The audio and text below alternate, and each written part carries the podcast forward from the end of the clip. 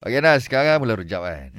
Jadi sekarang ni banyak tak kita terima WhatsApp katanya hadis berkenaan dengan bulan Rejab. Dan ada kata pula jangan sebar-sebarkan sebab kebanyakannya hadis palsu tentang bulan Rejab ni. Dia kata, punya ganjaran tu macam wow kan. Oh, yang kata puasa bulan Rejab kata ada lah apa semua kan. Oh yes macam-macam so, kan.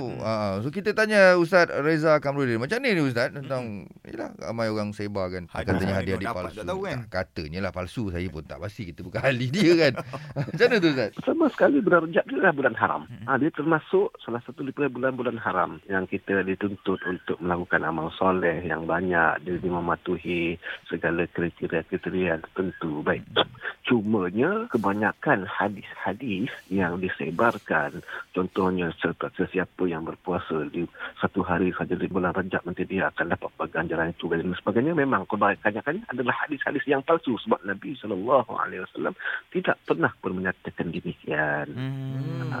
Jadi kata Ibn Hajar Al Asqalani, kata Ibn Rajab dan sebagainya, tidak ada satu pun hadis yang menceritakan tentang kelebihan berpuasa di bulan Rejab atau solat tertentu di bulan Rejab dan sebagainya, tak ada.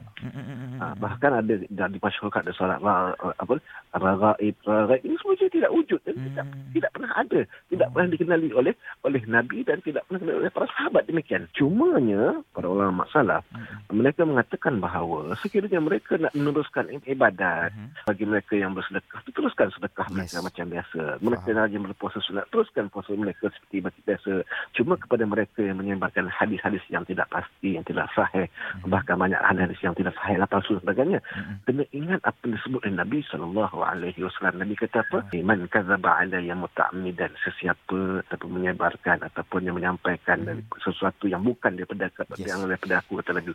Maknanya apa saja perkara yang Nabi tak cakap, mereka kata yang Nabi cakap kan.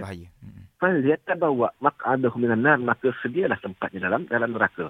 Ini ancaman daripada Nabi SAW sangat keras. Maknanya jangan jual nama Nabi. Nabi tak pernah kata, orang kata Nabi kata. Itu je. Ini perintah amaran daripada Nabi SAW. Maka ambillah tempat dalam neraka. Jadi kepada mereka yang telah menyebar, bertawabatlah, beristighfar, bertawabatlah kepada Allah Subhanahu Wa Taala. Dan mereka yang menerima saja mesej-mesej tentang abaikan saja ataupun lebih baik bertanya kepada mereka yang lebih ahli, lebih mahir dalam bab itu. Terima kasih banyak Ustaz.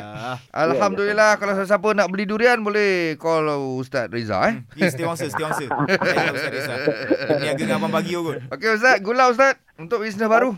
Insya-Allah. Bye-bye. Assalamualaikum. Assalamualaikum warahmatullahi wabarakatuh.